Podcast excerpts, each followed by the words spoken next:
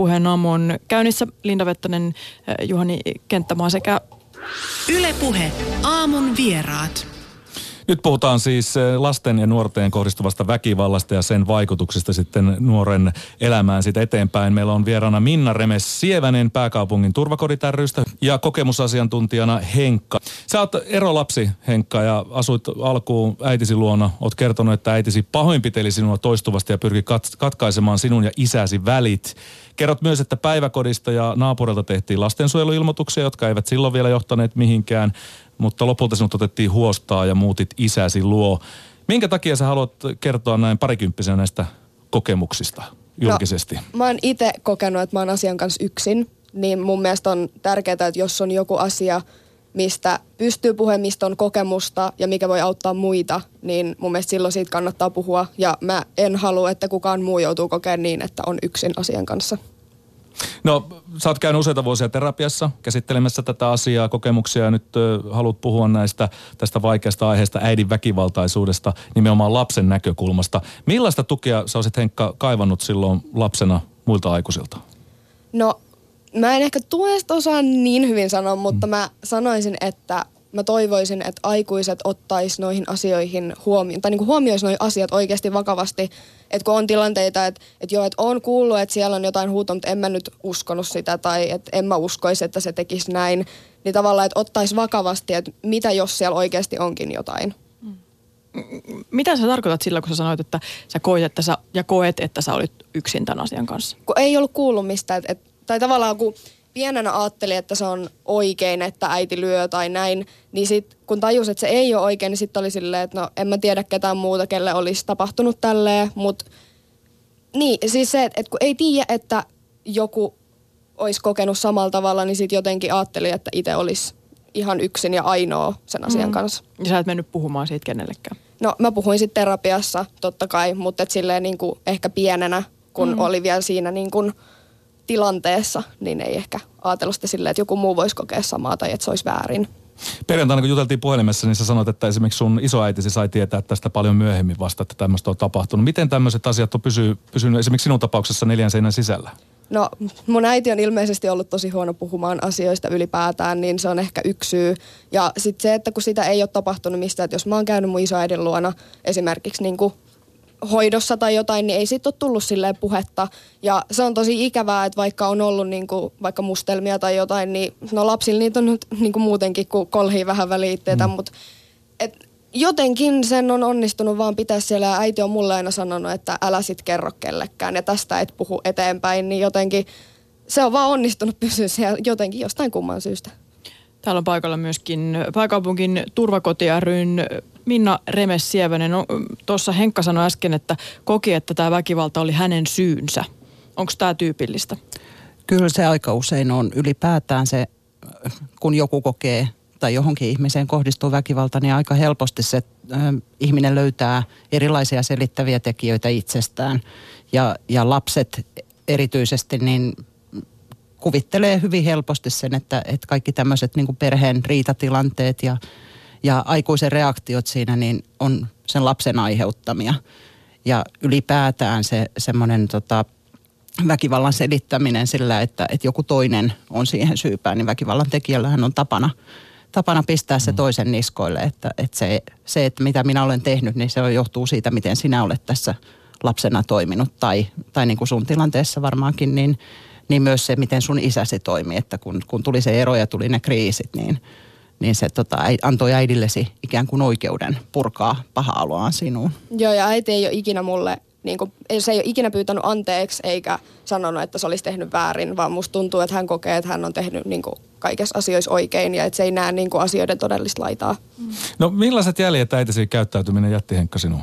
Öö, no henkisesti varmaan ja niin kuin yle, ylipäätään niin kuin mielenterveydellisesti niin sellainen itsensä syyllistäminen niin kuin arkipäiväisissäkin asioissa ja semmoinen, niin mulla on tosi helposti uusien ihmisten kanssa silleen, että Aa, no ei se välttämättä tykkää musta tai silleen, että ajattelee, että mä en ole ehkä samanarvoinen kuin muut, vaikka todellisuus on sen, että mä oon niin kuin yhtä arvokas kuin kaikki muutkin, mutta jotenkin alitajuisesti sitä ajattelee, että no mä oon paljon vähempi arvoisempi. Ja sitä on vaikea uskoa, koska sä kerrot näistä tosi avoimesti ja suoraan. Miten se sitten näkyy se, että, että sä ajattelet noin? Onko se sitten ne ajatuksia, jotka tulee sitten kun yksin jossain? Se, ne tulee yleensä yksin silleen kotona, että sit käy läpi vaikka jotain tapahtunut, testaatte, että miksi mä oon tehnyt noin ja nyt se varmaan vihaa mua ja tulee semmoisia niinku ajatuksia itsellä, mutta sitten just esimerkiksi eilen mä puhuin mun kaverin kanssa puhelimessa ja puhuttiin siitä just, että silloin niinku samanlaisia kokemuksia, että ajattelee niinku, että on niinku, että kukaan ei tykkää tai että se nyt varmaan säällistä munkaan, niin se on hyvä, että mulla on niinku vertaistukea kuitenkin, kenen kanssa pystyy jakamaan noita. Minna, kuinka yleistä tuommoinen väkivalta ylipäätään on lapsia kohtaan? Kyllä se valitettavaa yleistä on siitä huolimatta, että siis väkivaltahan tai lapsiin kohdistuva kuritusväkivalta ja väkivalta ylipäätään on jo vuodesta 84 ollut Suomessa rikos. Ja, ja tota, semmoinen, mistä on puhuttu ikään kuin aika julkisesti, että, että se ei ole hyväksyttävää, niin näissä kriisitilanteissa, missä perheet, mi, mihin perheet joutuu, joista erot on yksi semmoinen tavallaan ihan normaali kriisitilanne, niin, niin tota, se valitettavasti se yksi tapa purkaa sitä pahoa voi olla se väkivalta. Se voi olla henkistä väkivaltaa, joka ilmenee esimerkiksi just siinä, että ei anna sen ta- lapsen tavata toista vanhempaansa tai eristää muusta suvusta tai niistä läheisistä tai, tai sitten syyllistää lasta siitä erosta. Ja, ja tota, tämähän on yksi semmoinen näitä väkivallan muotoja, missä, missä naiset on aika lailla – ei nyt ihan yhtä yleisesti väkivallan tekijöinä kuin, kuin miehet, mutta tota, yli 30, 35 prosenttia niin vuositasolla noissa rikostilastoissa näkyy. Että, niin, tutkittu, että alle mm. kouluikäisiä lapsia pahoinpitelevät useammin kuitenkin äidit kuin Kyllä. isät. Mistä tämä johtuu? Onko tätä pystytty selvittämään? Sitä ei varmaan ihan niin kuin aukottomasti, mm. koska, mutta mä on ymmärtänyt näin, että, että tota, se pääosin johtuu juuri tästä, että, että tota, niissä perheen kriisitilanteissa ja näissä vaikeissa tilanteissa, mitä pikkulapsiperheissä noin niin kuin yleensäkin kaikilla voi tulla vastaan, niin jäädään sitten tota, itsekseen sen asian kanssa. Ei puhuta, hävetään sitä, ei kerrota miltä tuntuu, eikä uskalleta lähteä hakemaan apua. Koska siitähän se oikeastaan lähtee kaikki se niin kuin tilanteen purkaminen, että myöntää sen, että mä en nyt pärjääkään tässä tilanteessa. Mulla on niin vaikeaa, että mä, mä satutan mun lasta – ja, ja tota, pelkona on sitten se, että, että siihen puututaan jotenkin rajusti. Mm. Vaikka niin kuin sunkin tilanteessa Henkka varmaan olisi oikeasti, niin kuin, jos sun äiti olisi ottanut sitä apua vastaan silloin aikaisemmin, niin olisi voinut olla ihan toisenlaisia tilanteita puhumattakaan siitä, miten paljon helpommalla sä olisit siinä tilanteessa päässyt. Ja toi on aika vahva tabu myöskin se, että, että äiti tekee jotain pahaa jälkikasvulle, kun se stereotyyppinen tai semmoinen ihannekuva on kuitenkin se semmoinen hoivaava ja rakastava äiti, jota sitten ehkä isä on sitten taas siinä yhtälössä se, joka saattaa käyttää kuritusväkivaltaa esimerkiksi. Kyllä, joo ja tota, ylipäätään tietysti lapselle vanhempi on se kaikkein tärkein tai se vanhempi tai se vanhemman roolissa perheessä oleva aikuinen on se kaikkein tärkein turvanantaja. Ja, ja tota, useimmitenhän siinä niin kuin on, on tämmöinen niin kuin äidin rooli keskiössä.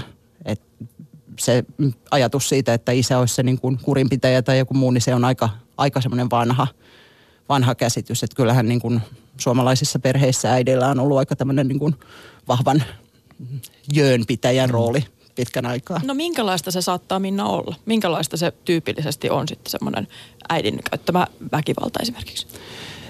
Kaikkein tavallisinta on varmasti tämä tota, henkinen väkivalta, siis se semmoinen lapsen mitätöinti, alistaminen – ö, haukkuminen ja juuri sen niin kuin itsetunnon lyttääminen siinä. Sitten on tämmöinen niin kuin rankaisuväkivalta, semmoinen, että kun lapsi ei tottele, niin, niin väkivallan keinoin tukistamalla, läpsäsemällä, luunappeja antamalla, niin yritetään pitää, pitää siinä niin kuin ruodussa lasta. Ja, ja tota, kaikki näähän on, on semmoisia asioita, että ne on, on väärin ja, ja rikollista suorastaan.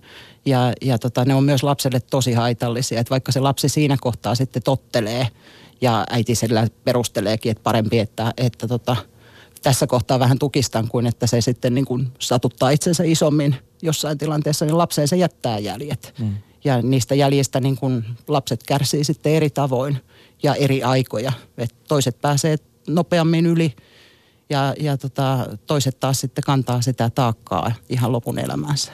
Puheaamun vieraana pääkaupungin turvakoti Minna Remes-Sievänen sekä äh, kokemusasiantuntija Henkka. Sä, äh, sen lisäksi, että äitisi pahoinpiteli sua, jotenkin kun silloin alle kouluikäisestä lähtien, niin äh, hän pyrki myös katkaisemaan välit sun ja sun isän välillä. Niin miltä tämä sinusta lapsena tuntuu, että äiti pyrki vieraannuttamaan sut isästä? No eihän se kiva ollut, mutta sitä ei ehkä siinä taas niinku osannut ajatella, mutta se, että jää tavallaan sellaiseksi pelinappulaksi porukoiden riitoihin, niin se on todella ikävä tunne.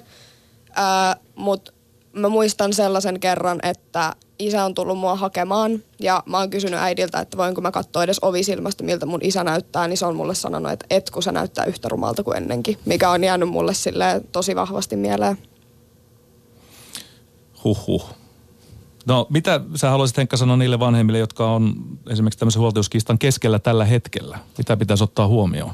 Se lapsi pitäisi ottaa huomioon eikä riidellä sen lapsen näkyvissä tai haukkua sitä toista vanhempaa, koska sille lapselle molemmat vanhemmat on tärkeitä, yhtä mm. tärkeitä, se rakastaa niitä kumpaakin. Niin se, että jos toinen vanhempi haukkuu, että isäs on ruma tai, tai jotain vastaavaa, niin se jättää tosi pysyviä jälkiä, niin pitäisi miettiä, että miltä siitä lapsesta tuntuu olla siinä välikätenä. Entä sitten, sä puhuit jo Henkka tosi hieman aikaisemmin siitä, että, että jos naapurista kuuluu jotain ääniä, niin sitten helposti sitä ajattelee, että ei siellä varmaan mitään tapahdu. Niin mitä sä toivot, että tuommoisessa tilanteessa sitten se naapuri tekisi? No sit voi mennä esimerkiksi soittaa ovikelloa ja kysyä, että onko kaikki hyvin.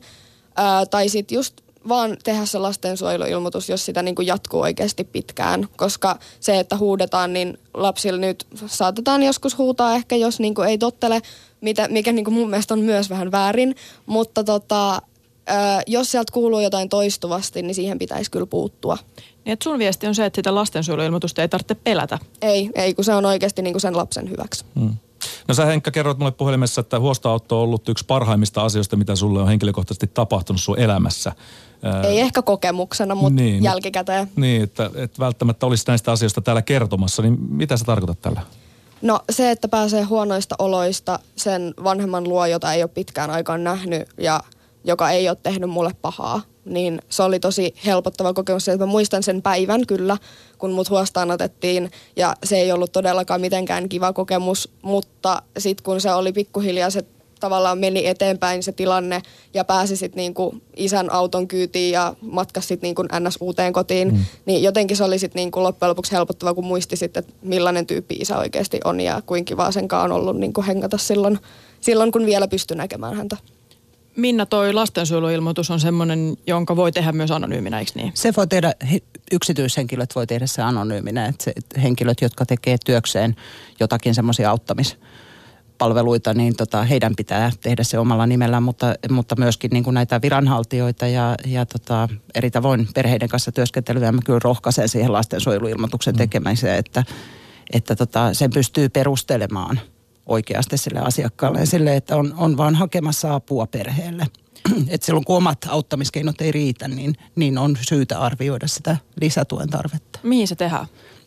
Se tehdään oman, oman tota, paikkakunnan sosiaalitoimistoon ne löytyy yleensä aika hyvin netistä ne, ne yhteystiedot ja, ja tota, päivystysaikaan se voi soittaa vaikka hätäkeskukseen. No entäs sitten, jos on tuommoinen tilanne, että, että, että vanhempana huomaa, että omat rajat tulee ylitettyä, että ei niin kuin kestä sitä tilannetta ja jotenkin se ajautuu väkivaltaiseksi tai omat ajatukset muuttuu aggressiivisiksi. Niin mitä, mitä siinä kohtaa voi tehdä? No siinä meillä on Suomessa aika hyvin siis sekä tämmöisiä ihan nettiauttamisjärjestelmiä, jotka tota, auttaa kaikkia asuinpaikasta riippumatta, mutta että siinäkin voi soittaa sinne sosiaalitoimistoon, ottaa puheeksi neuvolassa ja sitten on nämä niin meidän yhdistyksen tyyppisten palvelut, jos, joita Ensi- ja turvakotien liiton alta löytyy. Naisten linjalla on, toki se on enemmän väkivallan kokijoiden, mutta kyllä sieltäkin ohjataan. Ja Maria Akatemia, joka on erikoistunut nimenomaan siihen, että väkivallan tekijä on nainen, niin auttaa tosi paljon. Ja myös nämä lapset, jotka on siinä kokijoina siinä perheessä, niin saa näiden palveluiden kautta usein apua. Netinkin kautta voi vaikka Maria Akatemiaa lähestyä? Mun käsittääkseni netissä on myös Maria Akatemialla palveluita nykyisin. No te molemmat, Henkka sekä myös Minna, puhutte sen puolesta, että ä, aikamoinen demonisointi ja stigma ihmisille, jotka on huostautettuja, eli huostautetulle lapsille tulee. Minkälainen ongelma tämä on nämä stereotypiat, jotka liitetään ä, huostaanottoon ja huostaanotettuihin lapsiin? Mikä se ongelma siinä on? No mulla on ainakin semmoinen ollut, mä oon aina sanonut, että mä muutin äidiltä isälle. Mä en ole ikinä oikeastaan ennen tätä julkisesti puhunut huostaanotosta, koska mua pelottaa se, että ihmiset ajattelee siitä, että mä oon se kauhukakara, jonka takia mut on huostaanotettu, koska mä en osannut käyttäytyä. Mutta kun huostaanotto on oikeasti, se tehdään sen lapsen hyväksi, eikä siinä ole niinku mitään sellaista totta kai on niitä, jotka on sit niitä kauhukakaroita, mutta ei pitäisi yleistää, koska se ei aina mene niin. Mm. Millä tavalla sä Minna itse tähän stigmaan suhtauduttaa, että mitä tämän asian kanssa pitäisi tehdä, että tämmöinen huostaanotto ei olisi niin dramaattinen ja lähtökohtaisestikin negatiivinen asia? Mm. To- tokihan se sillä tavalla on dramaattinen, että se kertoo tilanteesta, että mikään muu ei ole ikään kuin auttanut tai ollut mahdollista, että, mm. että tota, se avun tarvitsija ei ole ottanut mitään apua vastaan esimerkiksi, mutta se asiasta puhuminen juuri tällä tavalla, kun Henkka puhuu siitä, että, että se on asia, joka voi auttaa lasta. Ja, ja tota, on myös toki paljon, mitä voi auttaa ennen sitä huostaanottoa, jos niistä asioista vaan niin kuin kysytään ja puhutaan ajoissa. Ja kun tässä kohtaa on myös se, että mä en ole itse voinut sillä huostaanotolle mitään. Että en mä niinku pienenä lapsena pysty sanoa äidille, että lopeta, koska ei se mua kuuntelisi siinä tilanteessa. Niin se huostaanotto on tehty niinku mun hyväksi kuitenkin. Mm. Tärkeitä asioita. Toivottavasti nämä asiat menevät myöskin eteenpäin ja keskustelu jatkuu. Sekaisin kampanja Ylen nettisivulla on yksi ainakin semmoinen, johon kannattaa nyt näiden asioiden tiimolta myöskin tutustua. Kiitoksia Pääkaupungin turvakoti ry Minna Remes Sievänen sekä kokemusasiantuntija Henkka. Hyvää syksyn jatkoa. Kiitos. Kiitos.